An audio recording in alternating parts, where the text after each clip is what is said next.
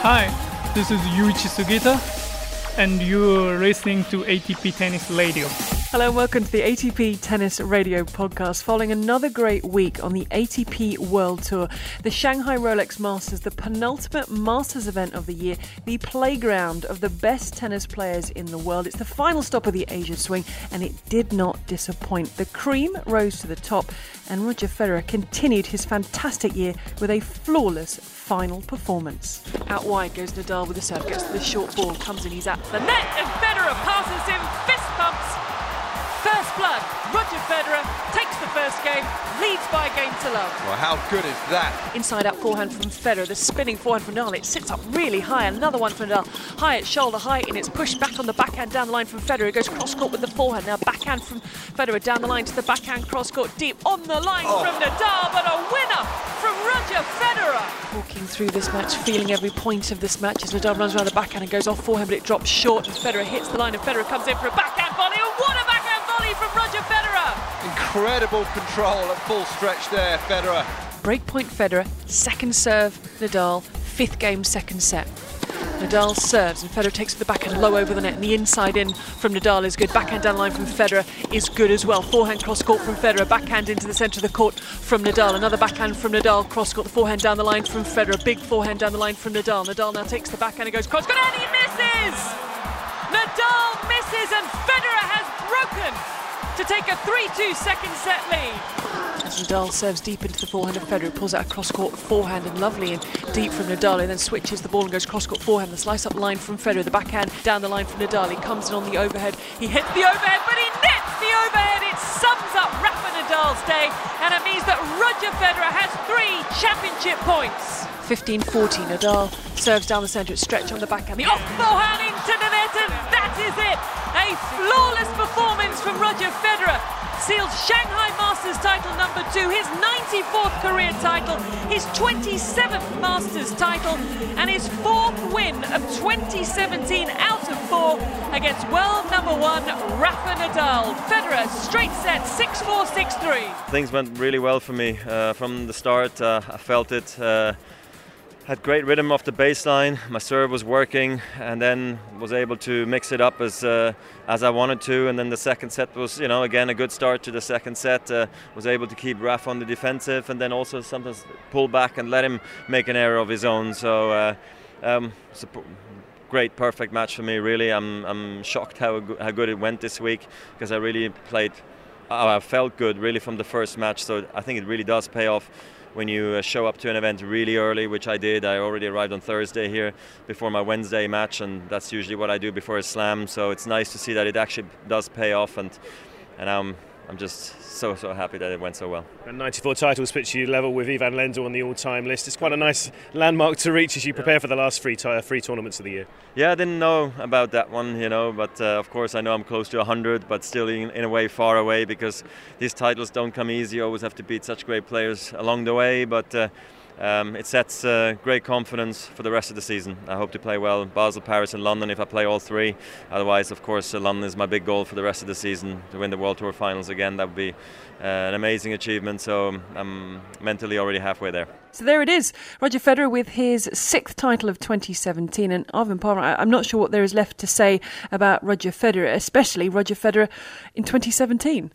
Well, you begin to run out of superlatives, don't you, when uh, describing how Rogers' uh, year has been and how how well he played in that final. It was just utter domination. I thought, I thought, uh, you know, from start to finish, he didn't put a, f- a foot wrong. Uh, the post-match chat with his coach Severin would have. Uh, he's just kind of just done exactly what they would have talked about. Everything executed to, to perfection. Very, uh, very small times in the match uh, where he, he felt a little bit of pressure. Just one service game, I think. Uh, apart from that, it was just he was just cruising through those uh, service games, and uh, it's just allowed him to play a little bit more aggressively on, on his return games. Before the final started, you edged it towards Federer. Now, you can look at all the numbers and you can make a very good case for both, but what is it that swayed you towards Federer? Well, I just think the fact that uh, the head-to-head in, in, in, recent matches is uh, is good. It's been the last four times that he's beaten him, three times this year uh, on the hard courts as well, and I think he's just kind of cracked that code, so to speak, uh, and how to play Nadal. Um, you know, physically it's been really tough in recent years for Federer, but the silver lining, I think, for him is that uh, it's made his game plan a lot more simple against the likes of someone like Nadal. It's not like thinking, well, maybe is today going to be the day that I maybe can just outlast him from the back of the court. I don't think that's a, uh, an option for him anymore. He knows he has to shorten the rallies. He knows he has to be as aggressive, and he's just got to rely on the execution being there. And that was that was the case today. You likened him at one point to sort of a mean, moody, bad Superman. He had a little bit of stubble, which we saw in Montreal, and and maybe it's something that works because he looked so relaxed out there from the very first ball. Yeah, I mean, uh, against his match against Del Potro, uh, you know, he he was a lot more vocal. He was a lot more emotional out there. But I think today he, he felt like he needed to be a certain way. One final push, one last match. Uh, that added motivation, I guess, of getting his re- revenge maybe against Del Potro in the semi-finals may have ed- added to all of that. And and a lot of that match, you've got to remember that he had no say because every time he had opportunities, Del Potro would be slamming down the serve. If it wasn't the serve, it, it, was the forehand. In today today's match, he he just looked a little bit more in control of things, and uh, he just looked a lot calmer out there. It's his second Shanghai Rolex Masters title. The first one was in, in 2014. And what a place for him to get another title. I mean, he has godlike status in this part of the world he loves it. He's always talked about how he loves coming to Asia, especially Shanghai. He's treated so well. He makes a, a special effort coming here earlier as as well, just to to please the sponsors and do some appearances, and that that goes down well. It, it's one week for him, so he gets here, he does his thing, and then he goes back and he's back onto to to European time. He gets to play pretty much the slot that he wants every every evening. So it's always packed out. You know it's going to be packed out when he plays. It doesn't matter whether it's nine o'clock in the morning. People will make the effort to, to come and watch him. So I mean, that's a thrill that, that I think will burn forever uh, with him. That every time he sticks, he comes out in the court, that people will be there to watch him, and he, and he draws from that. And I, and I must admit, the the walk on for both players today was pretty special. The the music was pumping, and and uh, the atmosphere was great. I know the roof was closed. The the, the weather hasn't played ball this week, but it, it certainly added to, to the noise in the and uh, the atmosphere.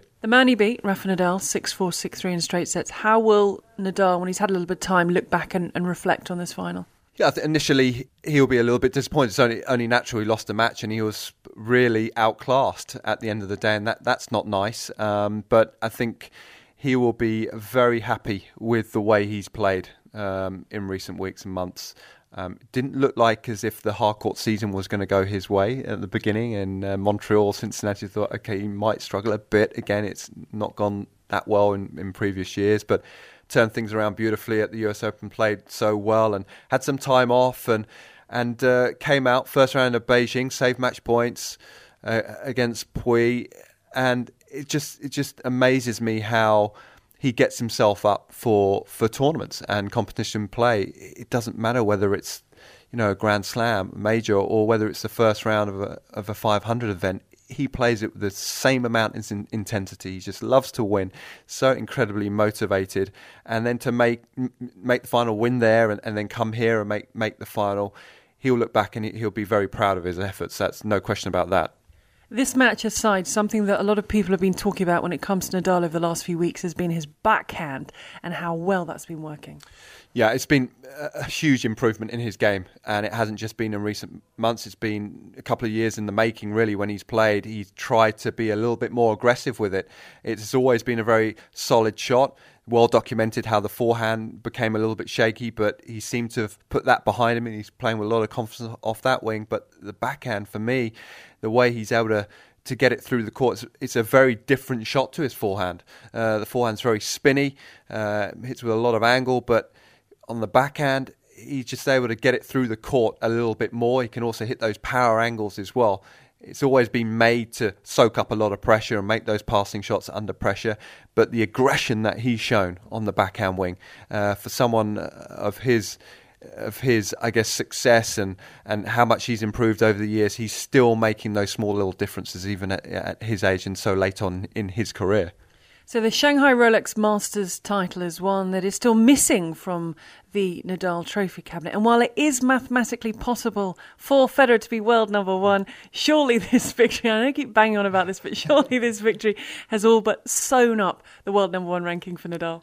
You would imagine so. Yes, uh, I think that uh, Federer today did did close the gap somewhat, 400 points or so, uh, thousand points for the winner, 600 for the for the runner up. But I think it will take a, a, minor miracle for for it not to happen. I think it's just testament to. Uh, Nadal not just having you know the, a couple of good weeks, but throughout the course of the year, has been so consistent. Uh, played in so many big finals, so many won so many so many tournaments. Wasn't able to win his seventh today, unfortunate for him. But uh, yeah, I think uh, yeah, number one. What what an achievement! This time last year, wasn't even on the practice court. Didn't even know whether he would be playing at the at the start of the year. Always the goal would have been Australia, but who knows? You know, he he felt like he needed his body to be back at 100% because I think they, they soon realise if they aren't healthy, then they're fair game, aren't they? I think they, they do become a lot more vulnerable. One of the strengths that they all have, the top players have, uh, is the athleticism they have and how strong they are, uh, the longevity over the, the course of, of, of tournaments and, and years, and, and the year, it's got to be there. If you're fighting injuries the whole time, you're not really thinking about your tennis. You're you're just constantly thinking about, well, am I going to be fit enough to play now? Am I going to be able to win this match physically feeling 75% of my, my best? And, and that's not where you want to be. Other stories for you on and off the court in Shanghai. And you have to say the weather will get a couple of headlines. It's lucky they got a roof. Awful at the latter part of the week, but the first few days it was so hot that John Isner looked out on his feet despite coming through his match at the time. Mischa Zverev, one of the fittest guys on tour, to pull out with heat stroke, as did Jack Sock. Well, you just don't associate that sort of heat with this time of year in Shanghai. You don't really think, well, you know, it's going to be really hot, and it's easy to just take your eye off the ball, so to speak. Really, I mean, John Isner, I was a little bit surprised with his comment saying it's the hottest I've ever been. And, you know, he likes playing in the States. He loves playing at Atlanta. I mean, his record speaks for himself there. Winston-Salem gets toasty there as well. Humidity and, and, the, and the, the sun there. So I think um, sometimes players just kind of switch off uh, and think I'll be okay, and and it comes back to bite you. And, and, and a few players, uh, unfortunately, that happened to. The subplot to these tournaments at the moment, the race for the next gen finals, the next geners, not only didn't make a massive impact here in Shanghai, but they still have plenty to play for. And they're still knocking on the door. They're still saying to the more experienced players, you know what, we're here and we're here to stay. Yeah, it's been great all year, really. I mean, it's been. Uh, it's been well documented by the ATP. I think they've done a great job in promoting these younger players the younger players are mixing it with the very best. One player in particular, uh, not mixing it, but he's very much up there and beating them. And, and uh, unfortunately for him, it, it, didn't quite go his way this week. But hopefully, we'll see him, Zverev, uh, in Milan, and uh, we'll see him in London. And so uh, that's exciting. And and yeah, and uh, I think the old guard are thinking, well, okay, a lot's been made of you, you young guys, but we're not done just yet. And just showing this week that the old guard are here to stay, and, and they are still playing the very best tennis. And we are still scratching our heads over Nick Kyrgios, not one to dwell on, but just a reminder that he couldn't complete his match against Steve Johnson, retired after the first set, and afterwards he came out. He was penalised for not going to press, but he said, Look, I, I had a stomach problem, I couldn't continue, the shoulder hurt. So just a little bit more frustration where the Australian is concerned. Yeah, tough time of year for him. It's been a long year. Uh, last year, again, struggled in Shanghai, shut down the year, forced to shut down down the year.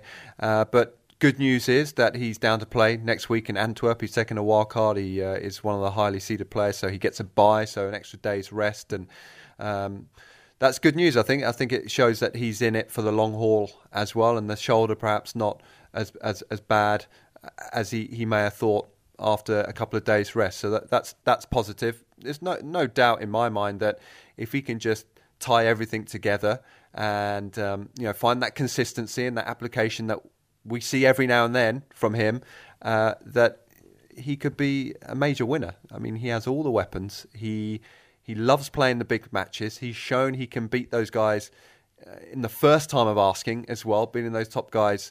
Um, the way he's done in, in, in previous years has been phenomenal. It's just finding that consistency in his game. Now, another man who didn't have the best of weeks, but for different reasons, was the fifth seed Dominic Thiem, who lost to the surprise package of the tournament, Viktor Troicki, but did confirm his place at the Tour finals in London. Now, with regular coach Gunter Bresnik not in Shanghai, our reporter Matt Brown spoke to another member of his team, former top 10 player Joakim Nystrom. Dominic's uh, coach Gunter Bresnik, he already he hired me for the Austrian Federation for this must have been 15 years ago. Uh, he was the Davis Cup captain, and they needed uh, somebody to take care of all the juniors. So, so I worked for the Austrian Federation uh, for five years, uh, and then after that, uh, I went back to the Swedish Federation, and then I also was five years with Jürgen Melzer as a as a coach. So I knew Günther for a long time. So he he needs uh, when he doesn't want to go, he calls me or he calls uh, Gary Muller to to take care of Dominic. It's really interesting, isn't it? Because uh, there are a lot of coaches who travel full time with uh, their players out on tour, but Dominic's arrangement is quite different. Uh, several weeks with Gunter, yourself, and of course Gary Muller. Um, and I guess that presents challenges because every coach is different. Yeah, everybody is different. I mean, Gunter, of course, who, who had uh, Dominic since he was seven years old. He's he decides most of the stuff, but uh, he gives me a pretty free hand what I can do and what I I want to teach uh, Dominic on a trip like this. So so I talk to Günther on and off, and we discuss his matches and maybe practice-wise what we should practice and so on. And I guess too, having different voices and different ideas can be a good thing. It's not really a case of too many cooks. No, I mean, I, I hope so. I mean, Domi didn't say that he, he doesn't want me to go or, or that Gary doesn't go. So so he enjoys it, and, and uh, he's a nice uh, nice uh, player to, to travel with also, and and uh, he's a good uh, learner, and, and he wants to improve all the time. He seems like a very relaxed guy off the court. Uh, on the court, how would you describe him? I would say it's up and down. Sometimes he feels maybe too much pressure. He goes he goes a little bananas. You don't see it, but when you see when he's talking a lot during the matches to himself, then you know that he, he, he feels a little pressure, and, and that's. Uh, I know Günther doesn't like it. I doesn't like it either. So hopefully he can, you know, just uh, find his, his inner peace and, and play one point at a time. Having a cool, calm Swedish influence might be a good thing.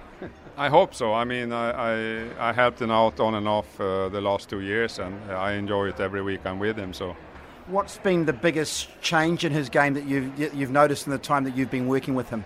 From when we started two years ago, he's more confident now. I mean, he knows he's a good player. Uh, he has all the shots. Uh, he just needs to execute them on a, you know, uh, on important points as well. And, and uh, he's improving. He wants to be better he's not happy to be number six or seven in the world. So for him, the target uh, has to be to, to be number one and win Grand Slam tournaments. Mm. And so when you look at um, obviously his strengths, he can serve incredibly well. Yeah. Uh, what about weaknesses? Because you're always looking to get better. Yeah. How, what would you no, identify? I, I think his serve is, is uh, he needs to serve better, get more free points, and, and get a higher percentage of, of first serves in. Uh, that's one of the, the things that I think he needs to improve. Uh, also, his volley game when he comes to the net, he needs to be more, you know, don't wait for the ball all the time. He has to go after the ball more. So, apart from that, I think he's, he's improving. You know, from I, I haven't had him now for three four months, so he's he's been improving since I saw him last time or was working with him last time. So he's uh, he's moving in the right uh, direction. How would you describe your coaching style? Are you a hard taskmaster on the court?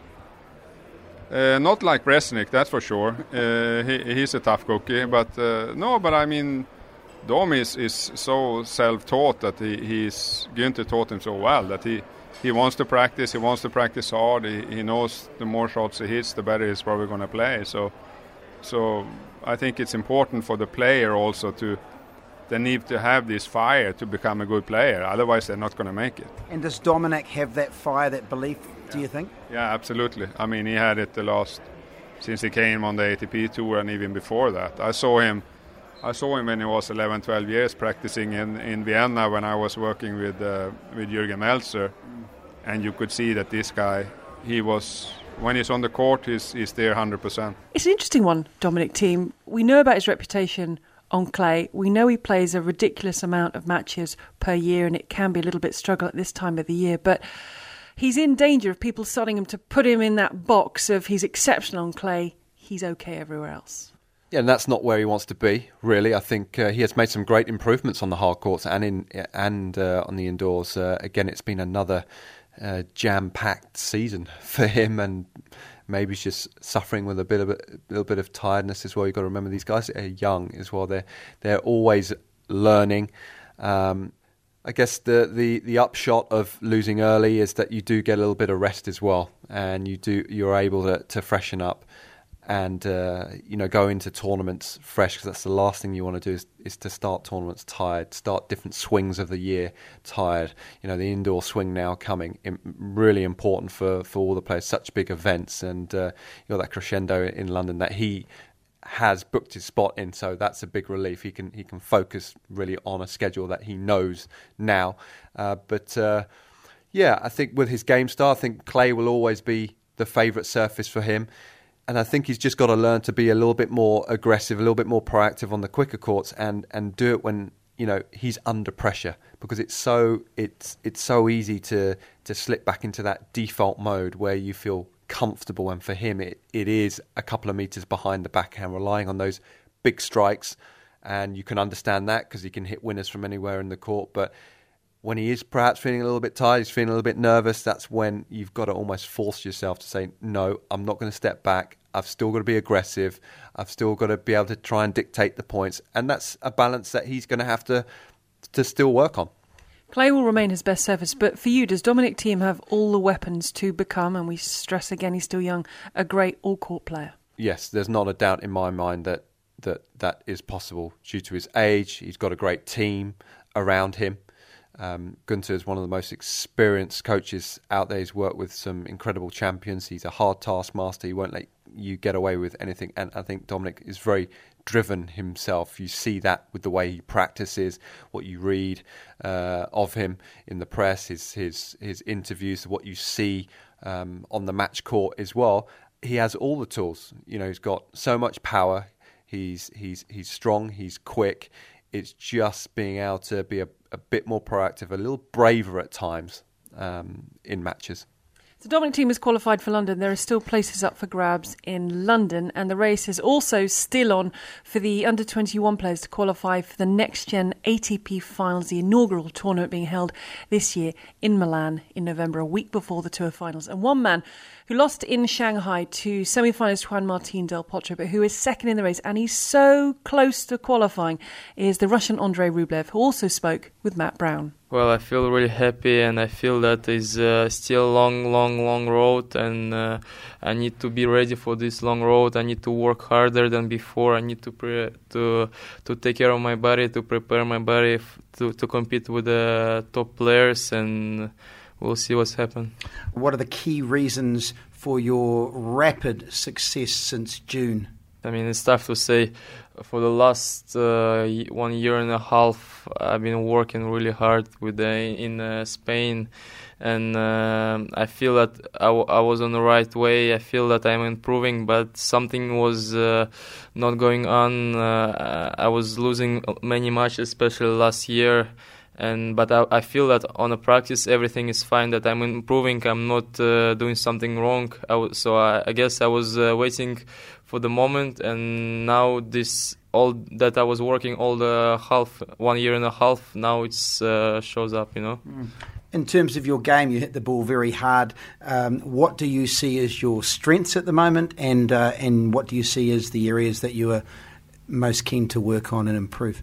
Yeah the, I think one of my uh, good sides is that uh, I can compete with uh, all the players. Uh, I can, uh, yeah.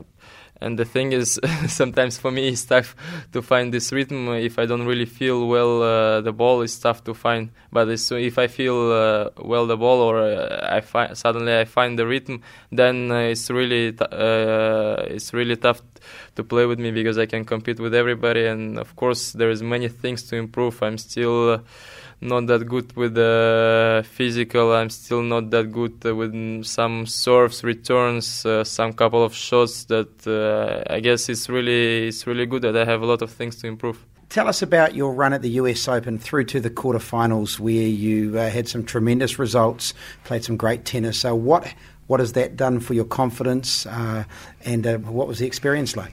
Uh, well, the US Open been really good for me.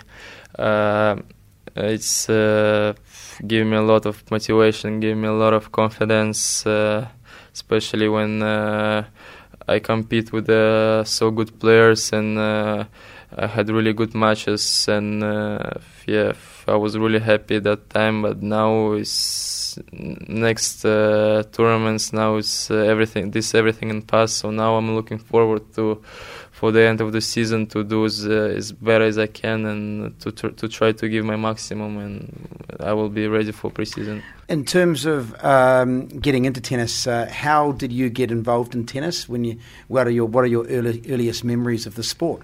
Uh, to be honest, uh, I had these questions many times, and I don't remember when my when was my first time on uh, on a tennis court, because my mom was tennis coach, and even when I was a little kid, uh, I always was there on a, in a in a court, on a court uh, with her. I don't know, just sitting there, then starting to walk there, you know, and that's how it's everything uh, starts, and yeah one of the things coming up towards the end of the season is the ATP inaugural Next Gen Finals in Milan, and you were right there. You're second in the race. Uh, almost certain we would think uh, if you stay nice and fit and healthy to be there. Are you looking forward to to that tournament and I guess playing um, the format, the the interesting elements that have been introduced, the four game sets? Uh, uh what do you think of all that? I mean, first of all, of course, it's a great event, and I would like to, yeah, I mean, of course, I would like to play there to to see my level, to compete with the best uh, next generation players. Everyone you speak to about the next gen, they love the idea, they love the players involved, they love the changes that they're going to be trialing. And for these guys, 21 and under, you speak to a few of them. I spoke to a few at the start of the year. This was their goal. Their goal was to qualify for Milan. And you can understand why, because to be part of something for the first time is exciting, and you know it's going to be a great event. It's going to be well represented by the fans. They're going to get out there with the rule changes. That's that's exciting, um, you know. So you know, and, and plus we get to see all of those young young guys in the same tournament, mixing it, you know, for the week. So you're really going to get a good idea of where their games are at, and you can start to compare you know their, their play and and the strengths and weaknesses. So I think it's nice to have that that goal at the end of it, that that goal at the start of the year. This is what I want to do. These are the certain milestones I want to want to want to reach, and and that Milan tournament next gen finals was certainly a goal for all those those younger guys and, and then you just strip it back and you look at the process goals okay what do i have to get there do to have to get there not only physically, mentally, but also the matches, and you've got to work your schedule around around it. So I think it'd be very satisfying for those guys that do make it to to to duke it out. Looking at the race, Sasha Zverev has qualified for both Milan and London. The top seven automatic. The eighth is a wildcard awarded to an Italian uh, via the means of a playoff. Only Karen Khachanov out of the top eight at the moment is not entered into a tournament next week. Moscow, Stockholm, and uh, these guys are going for the points. Just out of the place at the moment, Daniil Medvedev, Frances Tiafoe. To have a character like Frances Tiafoe, looks like Denis Shapovalov, who came to the fore in Montreal, will be there. These are some great characters, and the great thing is, it's the focus, the spotlight will be on them that week, overshadowed by Rafa Nadal, Roger Federer. That week, it's all about these guys. Yeah, it'd be interesting to see how they deal with the pressures as well. Because uh, let's face it, you play someone that's so much better than you as far as what they've achieved in their rankings that the pressure's off and you can go out there and play. And now all those players are, apart from Zverev, are very similar on any given day. They can they can beat each other. Zverev uh, ahead of the pack for obvious obvious re- reasons. So I don't think we're going to see a poor match there at all. I mean, the names that you have just rattled off, all exciting players. I think selfishly, for me, I hope Tiafoe makes it there. He's a great character. He's going to be great for the sport, such an explosive player. But if he's not, then you've got so, so many solid Russians. I mean, they just seem to be off a conveyor belt at the moment. Uh, Russian tennis, they're doing well. Uh, but it's going to be exciting. Can't wait for it.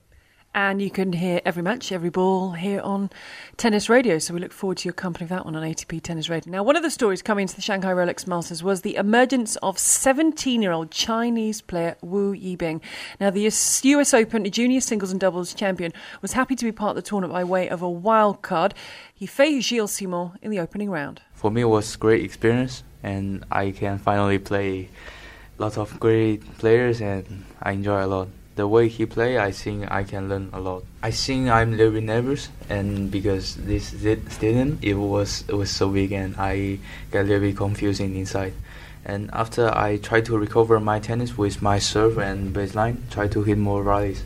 I, I think I doing well in some some shots. Yeah. For those people that haven't seen you play, how would you describe your game?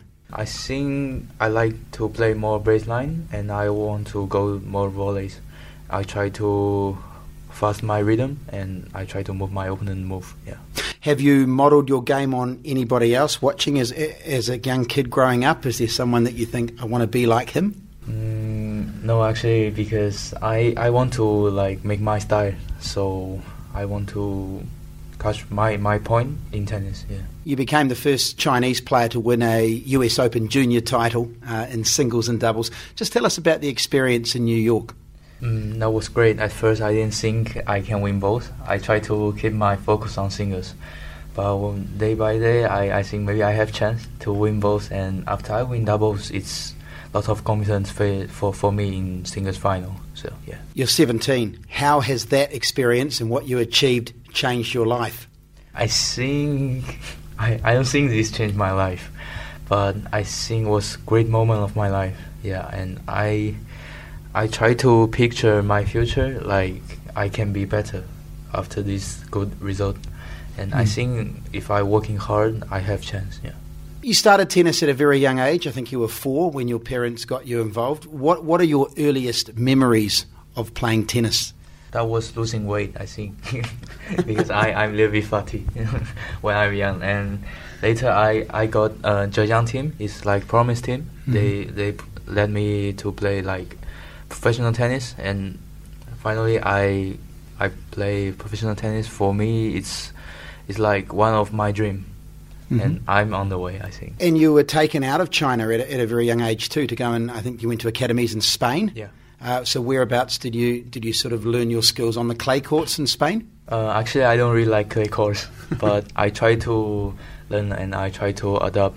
And my my coach let me mm, practice more on clay because he said it's very useful for junior players, and it's nice to working on patience, mm-hmm. working on full work on that. And I I think yeah, if I have chance, I, I will go to Spain again. Yeah when you look at the growth of tennis in Asia, we know what Kei Nishikori has done yeah. and, and Sugita coming through in Japan. There are players, um, you know, coming through in lots of different Asian countries, and, and in China, you are the next big thing. Uh, how do you deal with the expectation? I think from the player, you, you tell me Nishikori and Sugita, and seeing I can learn so many things from them. The fast rhythms, fast legs, mm-hmm. and I think the the different in Asian players they have different talent. Maybe the European player is more bigger, but I think we, we got like some skills, some rhythm, yeah, mm. advantage. Yeah. What do you think are the things that you have to do? Uh, is is it a case of being more physical? Uh, do you need yeah. to develop that side of your game? Yeah, I'm I'm trying to working so hard in the gym because when I play with like when I play in juniors, it's a lot of players like don't look like juniors. they are so strong, and I feel like my power in baseline is just enough, but in serve and return that was like big distance. And where did you learn English? Because a lot of Chinese kids your age probably don't speak much English. Was that when you went overseas to, uh, to Spain, yeah. or just out on the uh, junior tour? We, we have like uh, class for English, and sometimes my mom teach me because she has a very nice university and I try to talk with my foreign coach because I, I'm not shy. If I'm wrong, I'm wrong. Yeah.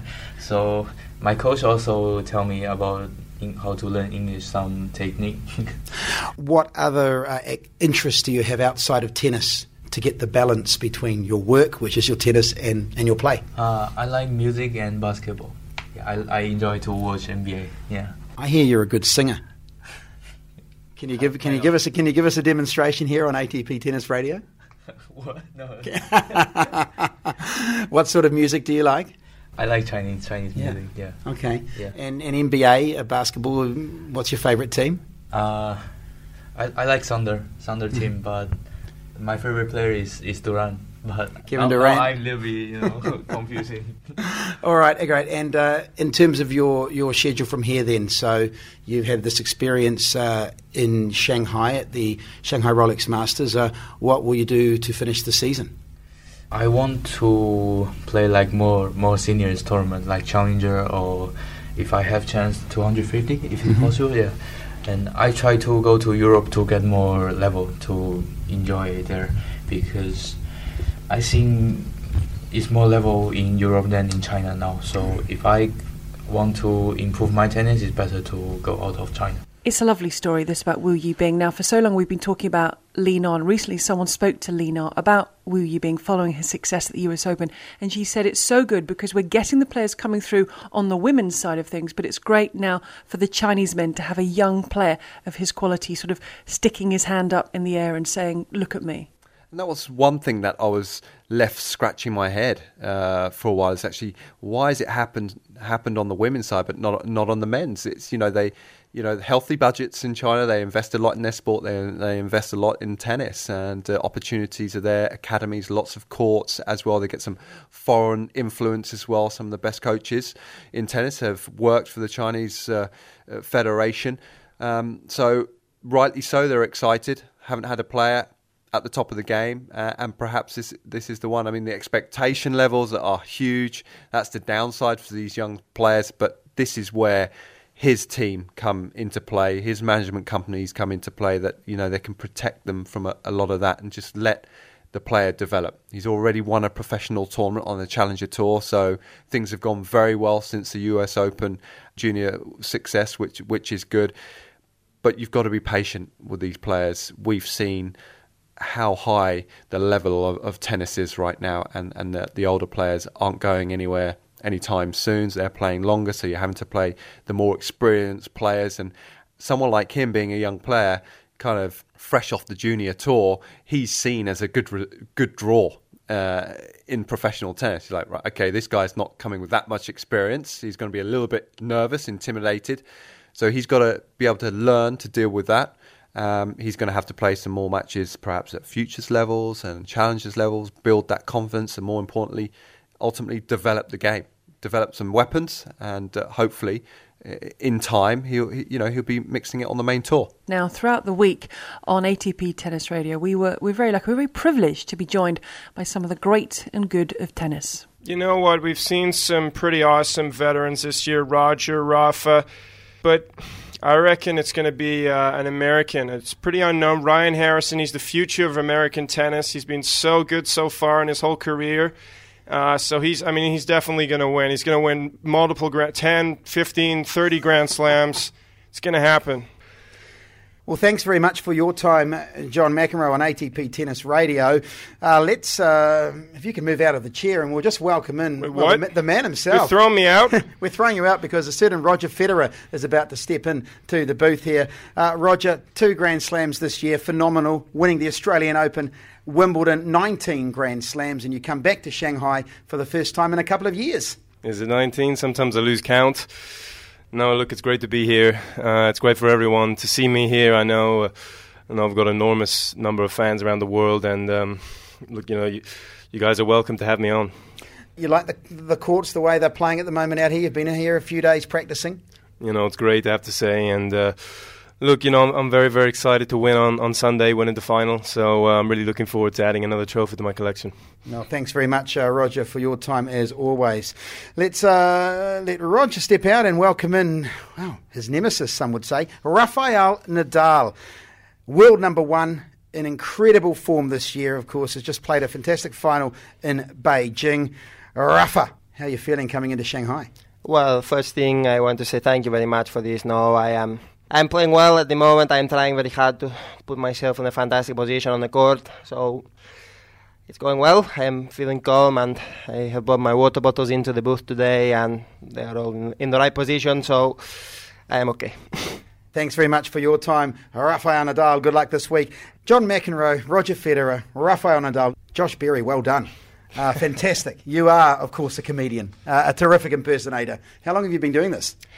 Quite a while now, uh, since I was about 16, so five years ago in 2013 I started.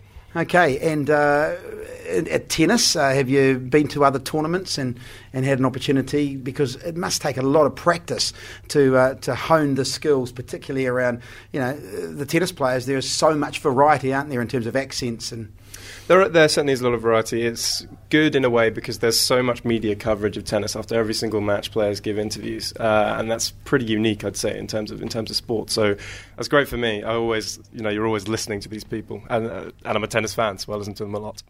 And we know a couple of those players that. Uh, are not here this week, but you're very good with a guy like Novak Djokovic. Uh, let's hear let's hear something uh, from Novak. Well, uh, I think that you know with with uh, with Novak, it's not so much about uh, what he says, but more the sort of uh, sighs in between. Everything is going really badly right now, and uh, he's like a deflating balloon, just getting more and more deflated the whole time on the court players are one thing, but what about the commentators? And Robbie Koenig, um, ATP Tennis TV commentator, is here in Shanghai this oh, week. just stop it. You don't even need to go further on. It's just incredible the tennis we've got here, the Shanghai Masters. I love it. It's been a really good week. I'm going to get your highlight. I like to give a highly commended. and I think for me this week it's the DJ because had to do a wonderful. It's a fourteen thousand seater stadium, the main one. So that's you know it's a lot to fill when it's not full from the early stages. We had Vivaldi, we had Spice Girls, we had ACDC. So I think they get highly commended yep. for getting everyone going and really changing things up. Would you, would you agree with that? Yes, always excellent in Shanghai. Actually, uh, the DJ's got it spot on. I, I think uh, he can really get rev the fans up and get the players going as well. So the walk-ons we've seen all week uh, have been been excellent with the dry ice as well. They've done a great job, and players will really appreciate that. It's small little touches like that players really enjoy because you know tennis tournament is a tennis tournament. At the end of the day, you're there for the week, you're there to play, but everything around the matches. It, it, it just wants to play. It makes the players to want to come back because you know they've had such good experience. Right, your highlight of the week in Shanghai of well, I have to I have to go with a match because that's what we've been doing, watching a lot of tennis, and it has to be the final for me, Gigi. Uh, you know, I'd like to say maybe it was one other other match uh, within the tournament, but we saw the best match of the week. I think the final it was the final everyone wanted to see fans, organisers, everyone involved, and just the, the level that Federer was able to bring because he wasn't playing at his very best coming into into the final. It was a bit up and down at times. Um, some his doing, some some his opponents doing, but from the very first point, he was electric, and he was just able to keep it going for just over an hour. It's brilliant. Parmar, a pleasure to have you with us this week for the Shanghai Rolex Masters. And next stop for you on the tennis circuit is. For me, it's Antwerp next week. Uh, 250 event, three events next week Moscow, Stockholm, but i will be covering Antwerp, and we've got David Goffin playing there, so a lot up for grabs for him still. We'd like to sign and seal his place uh, in London, his home tournament, and uh, Nick Kyrgios there as well, so that's where I'll be. A lot of tennis still to be played between now and the end of 2017, but from a Masters point of view, they now move on to Paris in a couple of weeks' time. Then it's Milan for the next gen finals, followed by London for the tour finals. And ATP Tennis Radio will be with you all the way. But for now, we are going to leave you with the highlights from a fantastic week in Shanghai. Goes up the line as Chung oh, reacts with a stunning backhand down the line follows it with a huge fist bump and right so. Wow! Down the line goes Chardy and up the line for a winner and a fist bump goes Wu. He has broken Chardy the fourth time of asking. Into the Dimitrov forehand corner. Good recovery from Dimitrov. Down the line, Harris. A very high ball from Dimitrov is going to land in. Harrison stops and smashes off the bounce and the rally goes on. Drop shot by Harrison. Forehand from Dimitrov who comes into the net, plays a backhand volley behind it. Great point 5-4, 40-30 match point. Serves out wide, backhand return into the middle of the court. The off forehand, the stretch of the backhand Diego Schwartzman. Short ball for Federer. Should put this away, pushes it down the line, tries to go for the pass, and he gets the pass. Diego Schwartzman to save match point. Backhand from Zverev, backhand again from Zverev. Down the line goes Del Potro on the backhand, that's good, but Zverev is there. He goes to the same place. Another glorious backhand down the line from Juan Martín Del Potro. Goes to the backhand of Federer. Slides short. Dolgopolov improvised forehand. Federer down the line with a drive volley. Oh my goodness. Two utterly improvised shots. Down it goes. It's big. It's just not quite in court from John Isner. The big pump for the bicep from Viktor Troicki, which indicates that he is through to his only second ever ATP Masters 1000 quarter final. It's a big week for Viktor Troicki. Again, the backhand from Nadal goes cross court, forehand down the line from Dimitrov. What a shot! What a recovery from Nadal! Now Nadal with a forehand, but he sprays it wide. Half volley from Dimitrov. Oh, such touch again.